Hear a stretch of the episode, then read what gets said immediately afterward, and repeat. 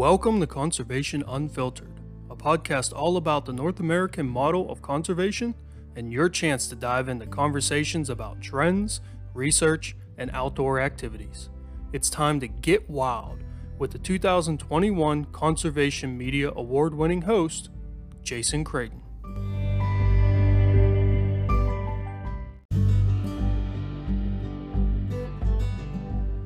One of the things here is like in county Kerry there's this native population of red deer but there are there is a you know ongoing discussion and debate about calling those deer but they need to be called because there's too many of them there's too many of them they're getting malnutrition. When they're getting malnutrition the body size dropped. When the body size dropped they're getting prone to crossbreed with smaller Sikas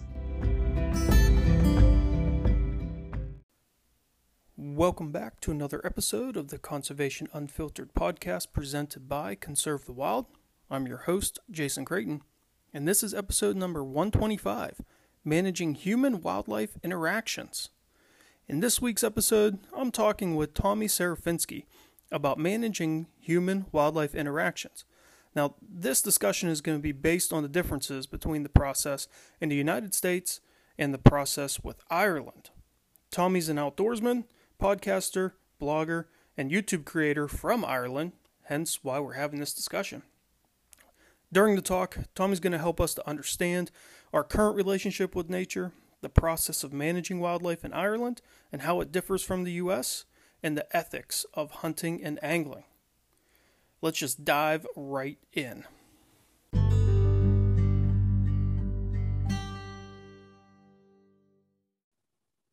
Hey, welcome back, everyone on the line today, all the way from the other side of the Atlantic Ocean, Tommy Serafinsky. Tommy, how you doing today? Hey, hey, uh, how you doing? I'm doing great. Thanks for having me. I, I appreciate the opportunity, Jason. Yeah, uh, you know, it's early in the morning for me when we're recording. Uh, it's probably what afternoon or evening time for yeah, you right now. Yeah, 12, 12 16 p.m. Okay, okay. So, you know, it's um it, it's an interesting concept that we're going to be talking about today in my head because we're talking about hunting uh, we're talking about the human relationship with with animals and nature things like that.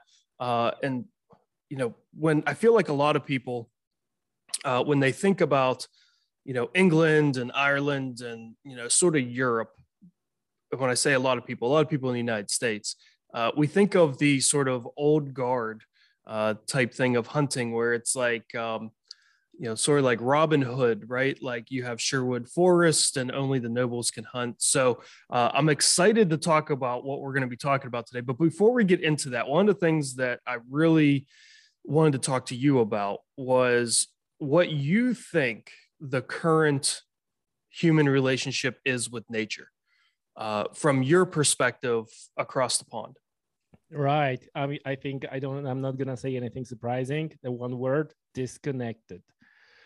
Right. there are no surprises here, and you you can you can you can take that all the way from you know how we uh, where we where we getting our food from and you know how we how we going to recreate and how we perceive nature and obviously there, this is a subject that you know we can spend hours talking about it. Um, there are good reasons for that. There are good reasons for that for you know where the kind of center of our life revolves in the in the urban areas. And naturally people are are getting less and less connected to nature. And you can even hear that in a you know you can over, often hear the expression to go to nature right well eh, or or something like oh it's natural it's not, not natural right? And it's always like well humans are natural too right? Unless you think that we were dropped here by aliens you know? Otherwise everything that humans do are also natural. And um so yeah this is I, I think this is theme and i'm sure this is a theme also in, in your podcast that um, people who are more living in the rural areas people who hunt and fish are you know I, I have way more this connection with nature and and even you know it, it it not necessarily means that they never go to the grocery store or they don't use the internet right? We're just recording this podcast over the over the internet. Uh, but even just awareness. Even you know even just awareness. And, and it's surprising you know how many people don't even have awareness of you know what's going on. Um yeah so that's a long answer to your short question. uh, my next question is you know with the pandemic um you know and everyone really around the world having the quarantine and and having you know it seemed like the world sort of shut down for a lot of people. Um, and in in the United States, unless you were an essential worker, you, you, know, the idea was you're supposed to stay home for two weeks. It ended up being you know a couple months. Um, restaurants were shut down, uh, movie theaters were shut down. All the sort of like regular things that people would do in society, you couldn't really do, or even if something was open, a lot of people didn't feel comfortable going because it was inside. They were trying to protect themselves, uh, things of that nature. So we found that there were more people going outside, going to our national parks. Uh, there was an uh, an increase in hunting license sales for almost every state in the United States. Uh, there was an increase in fishing license sales in every single state in the United States. Uh, you know, and state agencies sort of capitalized on that by uh, providing more free fish days for people throughout the year and things like that. Was there something similar happening across the pond, or uh, mm. at least you know, did it seem like more people were like, "I just need to get out of the house and I'm going to go on a hike, or I'm going to try hunting, or anything like that"? Yeah, um, I, I, you know, I think there the difference is that uh, although United States have a, like a regulations per state, there you, you still largely can talk about in general as a United States, right? In Europe, you know, every country dealt with that differently, and you know, me being in Ireland is really hard for me to talk about other European countries. I can tell, you know, talk about Ireland and and uh, what I heard about. Um, it, it, it, it was generally different than what you described. Um, again, with the nature of the lockdown. So for example when when that whole thing started you know we had a we had a fairly draconian lockdown because it was like two kilometers from your front door you were allowed to go. Uh, right then then they then they expanded to five kilometers. Then it was for the longest time that you can only travel within your county so when your hunting ground is outside your county like in my case i couldn't go hunting. Um so so it, it, it all depends you know and then with the first lockdown here you specifically couldn't go hunting. Like why right? And and obviously you, you got all those conspiracy theories oh because greenies are trying to curb hunting because of that all that. You know i don't know how much true is that maybe probably little. Um but then um then it so my point is here i guess it depends on the on the specificity and on the regulations and how the lockdown was implemented.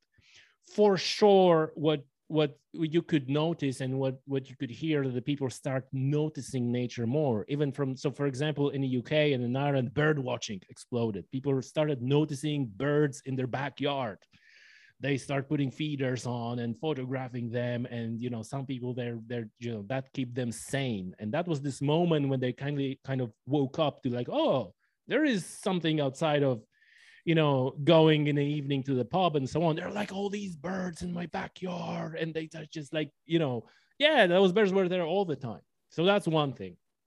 Um secondly uh you know nearby where I live, I live about you know less than kilometer from the shore. Um, so I was lucky like that because even in this two kilometer lockdown, I still couldn't go out fishing. And what I noticed, you know, the marks that was hardly anyone ever. Maybe like a you know dog walker in the morning. All of a sudden, all these people there. You know, the beach looked like a damn car park because everybody parked. And then summer was the summer, and we still had a, some sort of a lockdown in summer. So all those people who traditionally fly to Spain and, and France for holidays, they couldn't go anywhere. So they stayed here. So it was like crowded place, right? So like on one hand, you may say like, yeah, they're you know using local resources and they're going on the beach. On the like for me, it was like, where are those damn people? Get out of my marks! You know, I want to go fishing and don't have to put up with your dogs walking everywhere. Um, so that was another thing that that uh, but you know my observation was for me and for my fishing uh, was that i actually started fishing more those places that are close to my home which norm you know and and i even wrote a blog about it on my website that um that like how often you go somewhere for a fishing market is better and i you know end up driving for 20 40 minutes somewhere because there's this great fishing mar over there and the reef and the whatever like in the tide comes in they're swirling. Well i have a places over here which i don't really know that much anymore anyway because you know it's close to home. So after a while you stop where you're looking for something new. So for me it was a lot of like kind of this rediscovering all those marks that are around me because like oh you know i i can go here. I, I can't go anywhere else so i can go there. So these that's my uh my my observations in in terms of uh yeah so just to summarize yeah definitely people start noticing nature more. Um but in terms of hunting and fishing and all that i don't think there was any uptick um because of a specificity of the lockdowns and, and restrictions. You, you know looking at social media uh through you know those lockdowns and stuff it, you definitely i came across a lot of people posting pictures of birds and this new bird feeder and they were you know the same bird that they thought was coming in so they're naming birds and stuff and it, it's what struck me the most of that which i'm glad like anytime people are noticing nature uh, and interacting with nature in some way even if it's just a bird feeder outside their window i think that's a great thing. But what struck me was that all of a sudden you know after you know maybe the first two weeks of of lockdowns and you've binge watched every show that you could possibly want to binge watch uh, that you're interested in on Netflix or Hulu or whatever. Uh, all of a sudden, like we shifted from this this man-made screen of entertainment to then this window of opportunity and what nature provides and it's unscripted and it's not anything that's you know entertainment directed to entertain us in a specific way or make us feel a specific way it's just nature. It's just something that we're noticing. It's like that window's been there the entire time that you've lived in that house or that apartment. And you don't look out that window except to see like, is it raining today or is it snowing today? Right. Or something like that. It's like, you know, talking about that, disconnect. You're looking at your phone whether it's raining today. Yeah, yeah that's true. That's true. You know, about so, disconnect with nature. Like, right, it's raining and, today. Let me look at my phone. Like, no, it says it's not raining. Yeah, and you know, I mean, as great as that is, um, you know, that people are doing that, that that people did start noticing nature more. It's just it coming from you know, looking at it from my perspective, where I've grown up in the outdoors. I, I've been outside you know, even when I wasn't doing something like hunting or fishing or hiking, um, I played baseball. So, you know, even that was like human organized, but it was still outside, right? Like I've always been outside. And it was almost disheartening to me, right? That people are like, oh, look what I found. And it's like, man, you should you should be seeing that all the time. Like you should be noticing that. You should be interested in that stuff. Uh, you know, we're we're just as much animals and, and part of nature as you know a deer or uh, songbirds or any you know turkey anything that you see out there. And you know we've sort of i feel like as a society we've worked to disconnect away from that as you said you know we're we're very disconnected.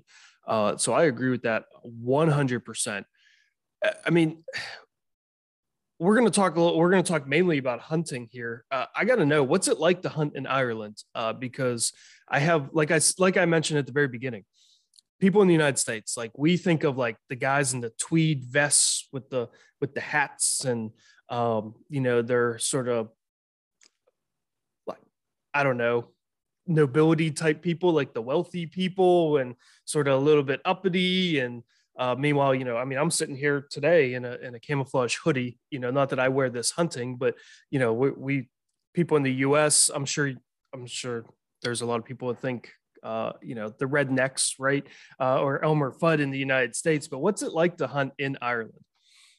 Yeah. So again, uh, I need to start at I, you know, like there's a lot of uh, quite often people from the from the U.S. may confuse, you know, UK, Great Britain, and Ireland um, I feel like it's a little bit different, and that type of uh, you know nobility and like 100%. But it, you know, I, I feel like this is more definitely more in the UK and definitely more on the continent and continental Europe, a little bit less in in in Ireland. And you know one one thing is like i personally you know i, I even think about this in, in in categories of like a american style of hunting and european style of hunting. And, and where you know like american style of hunting is like you know is very casual. Like like it's, like it's just buddies going hunting. And and in fairness this is m- way more my experience in ireland versus when you talk about uh, hunting in the UK or even in Poland. You know, we st- we, we we talked before we started recording that I, I originally came from Poland. It's more of a you know organized and the people you know they're they're dressing up nicely and there's like a atmosphere of an event and you know it's it's more like a like a skiing or golfing event you know people are, are showing up in their new cars and everybody like, what car this guy drove? And like you know he has a new hunting boots and all that what, what rifle do you have? Like um and and I, I, you know I much prefer this what I call American style of hunting, which is like more casual, more connected with nature. You know, it's it's it's more of a less of a social event and more of a kind of event where you go to nature. That's my feeling. Um, you know, in terms of hunting in Ireland, I only started hunting when I moved to Ireland. And one of the things is that I felt like how easy was it to get into hunting in Ireland uh, and I think a lot of that is to do with is a small country. There's not not many people. It's like what five million people in a in a country, and although the firearm regulations are one of the strictest in Europe, which makes it probably the strictest, you know, good candidate for the strictest in the world. To get a rifle for hunting is not that difficult. Uh, you, you need to you need to meet certain criteria, but in general, this is not difficult. You can get a rifle for for hunting, and um, you know the land majority of the land is is owned privately so you need to know a farmer. And then again it's something that um, many people think it's difficult to do but i found this you know farmers are very welcoming. And especially that you know they see deer as a competition for grazing for for cattle so uh, the whenever I ask farmer whether he's okay to hunt on his ground, um, the answer, you know, the only times when when they refuse is when they already give permission to some other hunters. It's like, you know, I have a guy. He's, you know, he's he's coming here for many years, and you know, that's uh, uh fair enough. But usually, it's like, you know, I'm even coming back from a hunt, and I'm put, putting rifle back into the into the uh, car, and a farmer shows up and starts chatting and at the end of a chat you know without the dog he was like oh do you want to hunt my land too? You know so they're like kind of uh, so it, it was very easy and it was definitely easier to get into hunting here uh, for me even being foreign national than it would be in poland where you have these strict rules you need to be member of a club and then you need to do some you know uh, work for two years and then you need to do this and need to do that in Ireland, it's, it's like I think it's only this year when they even introduced a mandatory training course. Before that, you didn't, you didn't even have to, which is bad. You know, I'm not arguing this is good, but I'm just it's my argument like how how easy it was. You know, you you need you need to basically uh, tick the box that you have a permission for the firearm, and you can put the for the deer hunting license to National Wildlife, what National Parks and Wildlife Service, and you get the deer hunting license, and off you go um, so so that's my my uh, impressions of hunting in Ireland. A- again, I want to caveat that I'm a foreign national. I'm kind of like it was dropped in here, and I had to figure out everything on my own, how to do this thing. Uh, but my my feeling was it was very easy.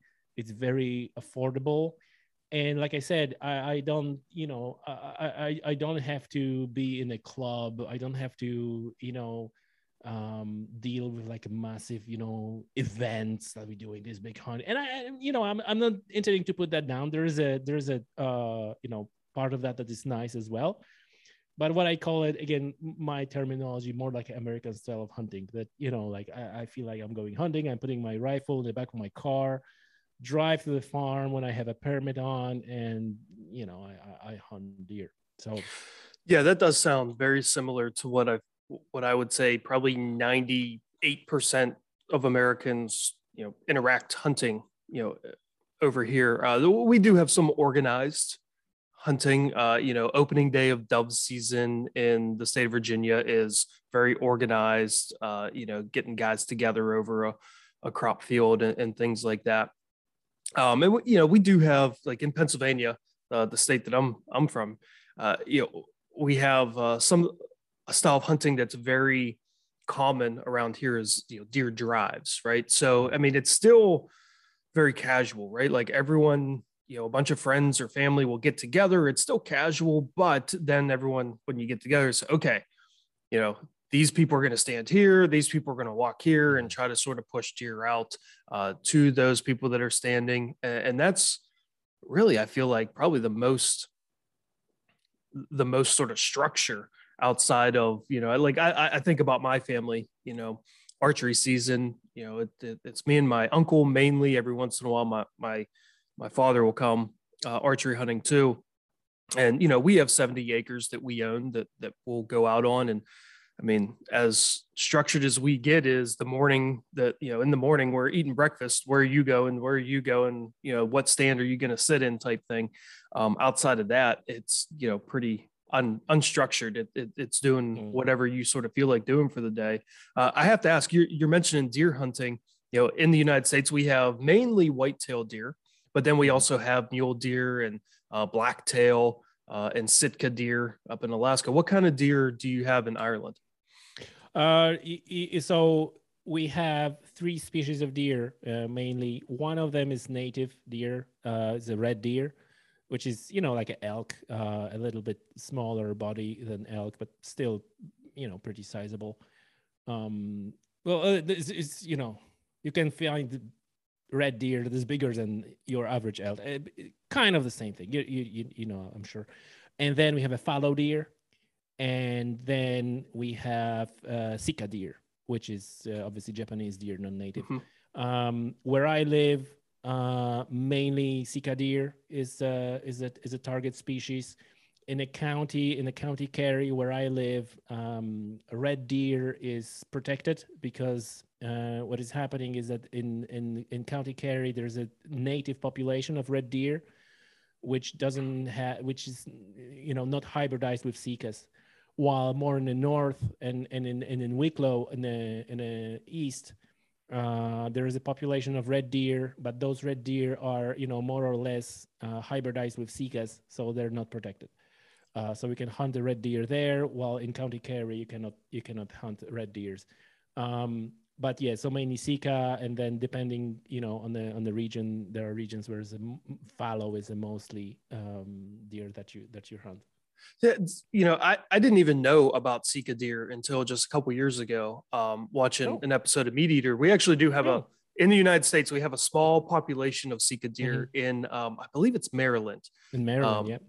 And, uh, you know, invasive species type deal, you know, brought in mm-hmm. from Japan, mm-hmm. small, a hunt mm-hmm. club deal. Um, so mm-hmm. I didn't even know about them. I, and then I didn't even know that, that you could get a hybrid deer between red deer and, and Sika. Uh, That's yeah. interesting.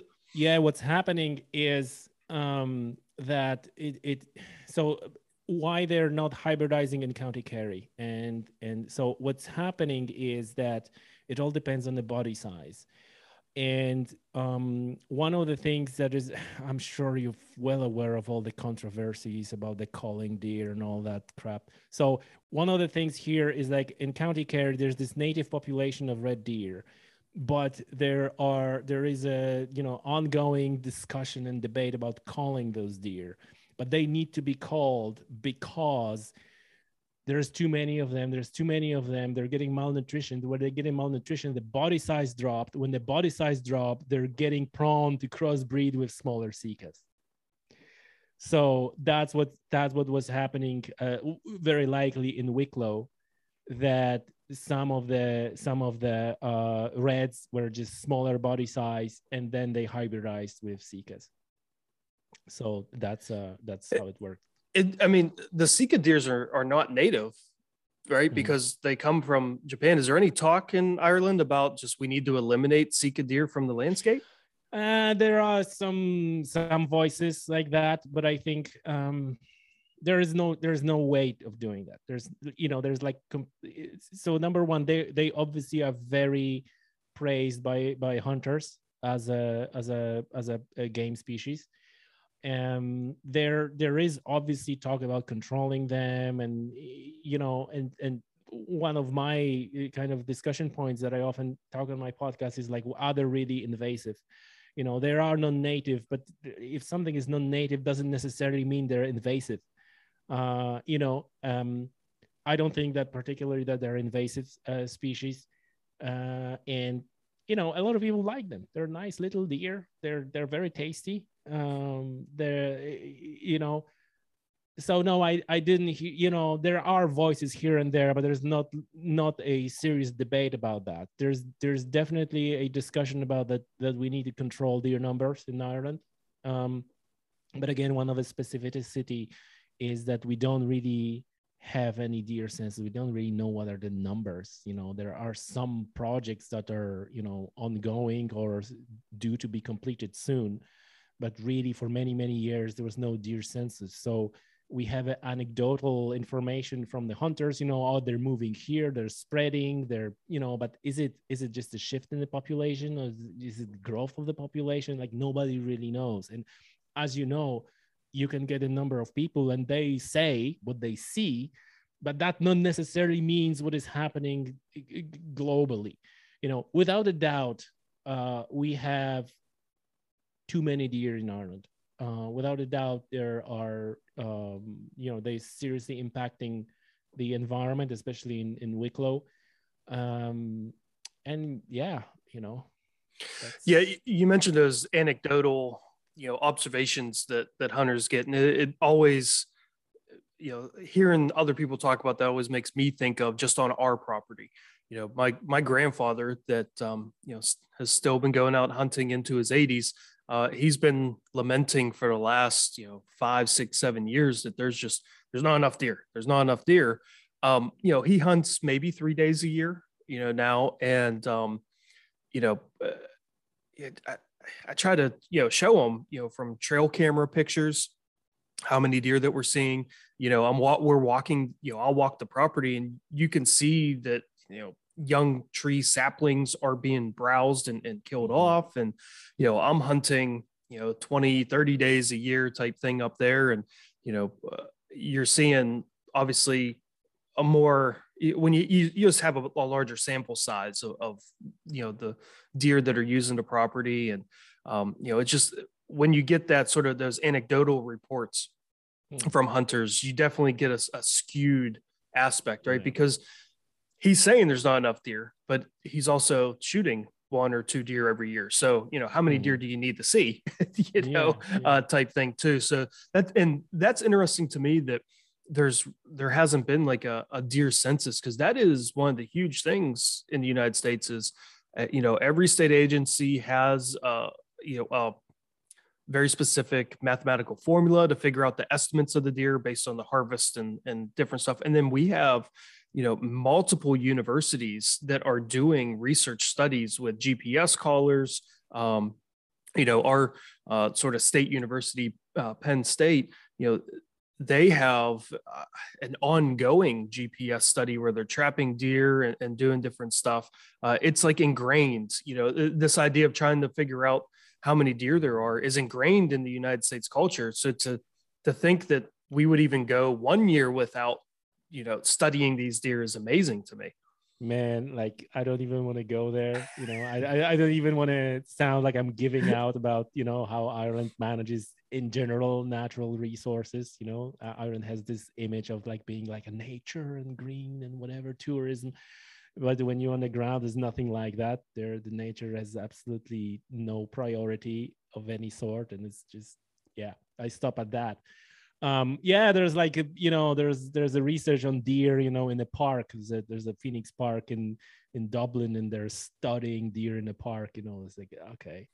Um yeah that's that's one of the big things and you, you know like i was laughing actually because when i went into this uh, uh there's a there's a you know that I, I mentioned that there's now this year they they probably gonna make a, a mandatory training course which is called uh hunters uh hunt hunters assessment program hunters uh, the uh, HCAP it's called HCAP or, or equivalent. Anyway so I was on this on this course uh, just just to learn just you know out of curiosity not because I had to do it. And like the first chapter uh, oh hunters competence assessment program now it came back to me. And um So first chapter they teach you is like you need to you know you need to assess population before you do the call plan right? And everybody just scratching their head. Is like well we're here to learn how to hunt deer. Like we're not to be doing cull plan of, of any sort right? But anyway that's a that's a you know in the syllabus they're teaching that you need to know how many deer in this type of the year you go and whatever. And then it comes like a next you know module. Is like how many deer is in that? Well we actually don't know. I was like didn't you just taught us in the first module that first thing you need to know how many deer you have. And then you know three modules later it's like no we actually don't know how many. No you know probably yeah i know man. I uh, yeah. You you've mentioned this culling. Uh, culling in the united states is a very derogatory term uh, in the hunting space. Um, mm-hmm. there have been many failure of management it's a yes. failure of, of management yeah so you know the we have a huge population of white-tailed deer and that's typically what you hear uh, people talk about species when they talk about culling uh, and the areas that always have the biggest issue with the number of deer are the areas of what we call suburbia, right? Where you have a bunch of homes, just enough green space for those deer to be able to live and thrive on eating landscaping of these nice homes. Uh, and you know, so but because it's suburban um, and the land's not quite enough, typically they don't allow hunting to take place in there. The deer numbers get crazy out of control. They uh, community leaders will then come together and decide we're going to cull these deer because uh, you know have a company come in to cull these deer because residents are mad because they're hitting them with their cars and they're eating their mm-hmm. their flowers and things like that. Um, there's actually a community not too far uh, from where I live that that tried this, uh, mm-hmm. and it every culling program that I am aware have uh, I am aware of has failed, if not miserably, spectacularly. Uh, just because of the nature of it uh, the fact that um, what for it to really make a large impact would need to be done for 10 15 20 years and communities don't want to pay for that for 10 15 20 years. Uh, what seems to have a sustained impact is when a community decides to uh, set up a program for archery hunters to come and, and sort of um, you know do a, a, cull but it's still a hunt right? It's still mm-hmm. everything you would normally do hunting just in a different setting. Uh, so that i feel like that all leads into the sort of ethics of hunting. How is hunting and fishing and just that those sort of concepts how are they perceived in ireland? Is it something that has uh, general community support or is it something that is sort of looked down upon as something that is either unnecessary or uh, shouldn't be done? Uh, well, it, it, it, again depends where you ask. If you're if you're you know in the rural areas where where there is you know farmers mainly farmers or people who are of of farming descent, their father farmed or something. They're kind of you know understand they know hunting and then you know they're they're keen on venison and stuff like that. Obviously when you talk about you know people in the cities you know you you might not have uh more and and i i even had a you know and, and, again this is this is all the same. This is not different than than in the united states i'm, I'm sure you know. I i had on a on a podcast and and um uh lady from the political party and we were talking about the deer and all that and like yeah deer need to be controlled whatever right? And then so obviously then i throw out it's like well you know so why not eh, you know promote recreational hunters? Uh you know they can put the money into the budget and you know at the same time do the job and you know and thank you not only thank you and pay you for that right? And then the answer is like oh i don't know whether it's a good idea to promote someone to kill deer for fun right? Like as if like if they regret it and hated doing this, then it's okay to go hunt, right? But because they, so it's like, and I know these conversations are going on in the United States. It's it's it's it's all the same. It's it's all it's all the same, you know. And it it ties into this disconnect that we that we touch on top of the show. that people who understand you know how nature works um, they they have a different approach because and again I, I just hate repeating something that you probably was said on your show 25,000 times and the same on my show but here go i'm doing again. This is probably the best death for that deer when when when hunter shoots it right? Otherwise especially in the and we, we don't have natural predators you know it's going to be hit by a car or starve to death. That's like you know that's not quick death that's that's that's very unpleasant violent type of death. So um but there's a still this side sort of thing like oh if you if you kill that animal and this is you know and you like it and this is pleasure for you that you go on a hunt and then somehow it makes it bad you know which is which is again uh, I, I believe that people who have these opinions they haven't really spent much time thinking about it. And they just getting you know like a secondhand opinion what, what, what i what i call right? They heard some somewhere uh, and, and, we know like life is fast these days like quick quick quick lots of information. So you get this information and you quickly try to find answer to it and here it is an answer bang you move on right? Without even actually thinking about it. Um, but like i said when when you know in the rural area where, where i live like like farmers are very supportive of hunting and even people who you know they're working in the in the towns and they're working technology or whatever but their father their grandfather was was a farmer uh, they like, oh, you have venison. Like, give me a call if you have some venison, spare venison. I would, you know, and they well aware where that venison mm-hmm. come from, right? It's not growing on a tree. It's not from a supermarket.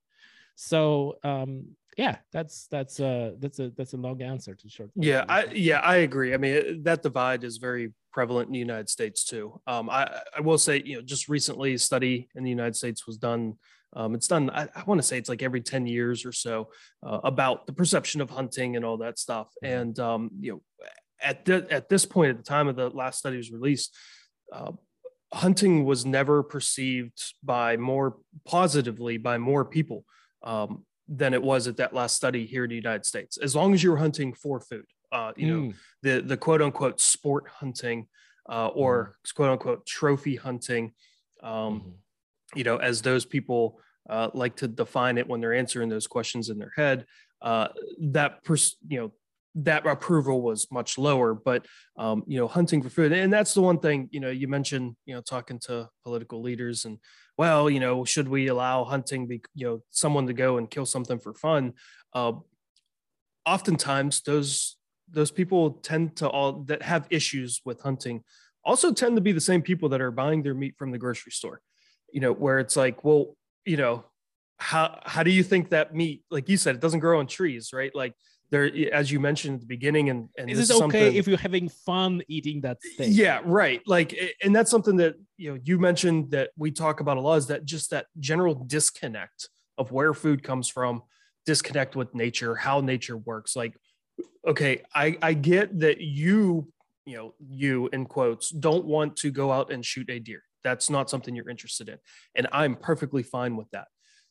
However, would you rather that individual deer, like you say, die of starvation or get hit by a car and have the slow, painful death? Or would you rather it be quick and painless, right? Like, not painless. It's not painless. I'm sure it hurts, but would you rather it be quick, right? From from a mm-hmm. hunter. Um, you know, when you start breaking it down like that, it tends to open people's mind up a little bit um, but sometimes people are just crazy closed-minded when it comes to that kind of thing so you know it's just it, it's a tr- it's a tricky thing to talk about with a lot of people because you're talking about an animal that that typically people think are cute and then you're talking about death. And anytime you're mixing those two things together that's yeah. gonna that's gonna be a, a tough conversation to have. But you know what? Like again uh, on the on the vein of our disconnection with nature i think personally i think that this this has a lot to do with our own you know a kind of disconnect and denial of death you know we it, it, in general more most of people modern people are very uncomfortable speaking about the death their own death and and i think this extends uh, to then perceiving death of other animals uh, you know, and it's quickly it is easy to be quickly labeled as this, you know, killing, you know, psychopath, whatever. Like, but I I truly believe that if if we had a healthier, you know, approach to our own mortality and our own death, we would also have a healthier approach to you know death of the animal that that dies, and sometimes it dies from the hand of a hunter. That's a very astute way to look at that, I, and that's something I hadn't considered before. You know, that our perception of our own death clouds our judgment uh, and perception of animal animals dying out in the wild. Uh, that that's I'm I'm gonna have to think about that a little bit more. That that is intriguing. That's very intriguing. Yeah, Tommy, you mentioned a couple times, uh, you know, the the blog and the podcast. Uh, let everyone know where they can find the podcast, where they can find uh, your blog, and and if they're interested in hearing more about you, uh, what they can where they can go for that. Yeah, sure. So so uh, the best way to find me is uh, uh, tommysoutdoors.com. Uh, that's a website and that's a blog where you have a podcast there. Obviously, podcast is on all podcast platforms, Spotify, Apple. You, you know, you, people who listen to the podcast already know where to find the podcast. So Tommy's Outdoors. Uh, you'll find it there. Tommy'sOutdoors.com. You have a links to all the social media platforms in there. Twitter is particularly uh, one that I like, but uh, also on YouTube, and you you will have all the links there. Um, and yeah, I have a lot of material also from the United States. Uh, the latest episode is with a gentleman uh, from Alaska, where we talk about subsistence hunting. Uh, we had also a lot of episodes about uh, Africa, hunting in Africa, you know, both from the perspective of conservation as well as from the perspective of hunting and, you know, how to go on a hunt in Africa. A lot of episodes, obviously, about hunting in, in Europe, in Sweden, in, in Poland, in, in uh, but but also you know it's not only hunting related. There's uh, a lot of uh, episodes where i talk with uh, members of environmental ngos with um, scientists who does the research about the wildlife uh, you know marine wildlife and and so on and so forth. So i'm sure that anyone who has any interest in natural environment and wildlife will find something interesting on on my podcast. So yeah well, Tommy, thanks for joining me. Uh, I recommend everyone go out and uh, start taking in some of your content. It's it's pretty good. So, uh, you know, thanks again for coming on. And um, I enjoyed this conversation. So I have a feeling we're gonna have to to figure out our schedules again and, and try to have you back on. Anytime. Thank you for opportunity and and thanks for having me on your show. And yeah, thanks a lot.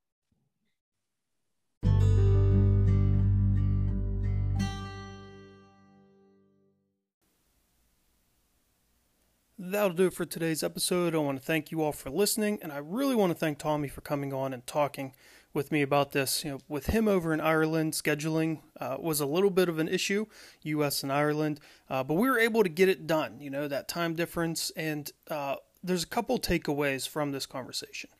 Uh, one is just how avid of an outdoorsman and how passionate about conservation that Tommy is. It is really cool to talk to someone that I feel like is a contemporary, someone who really understands and enjoys the outdoors as much as I do. Another takeaway from this is that while there are obvious differences between hunting in the United States and hunting in Ireland, how we manage wildlife populations in the US and how we manage them in Ireland, there's there's major differences.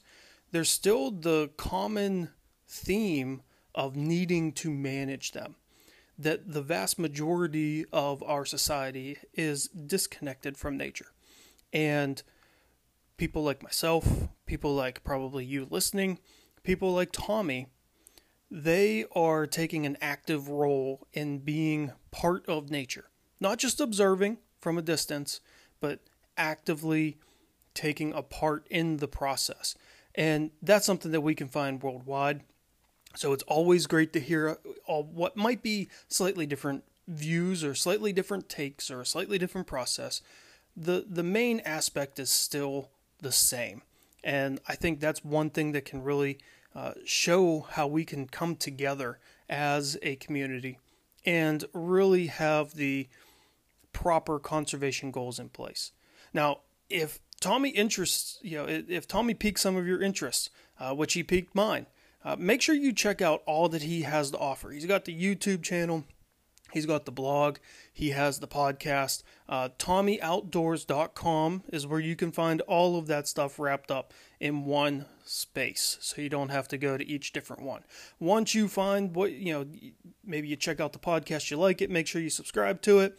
Same thing with his YouTube channel. Sign up for his emails so you get notifications on uh, blog posts as he puts them out it he really has a, a really cool concept and you can definitely tell he has a desire to learn and adjust his views based on what he learns. Again sort of felt like i was talking to myself at times.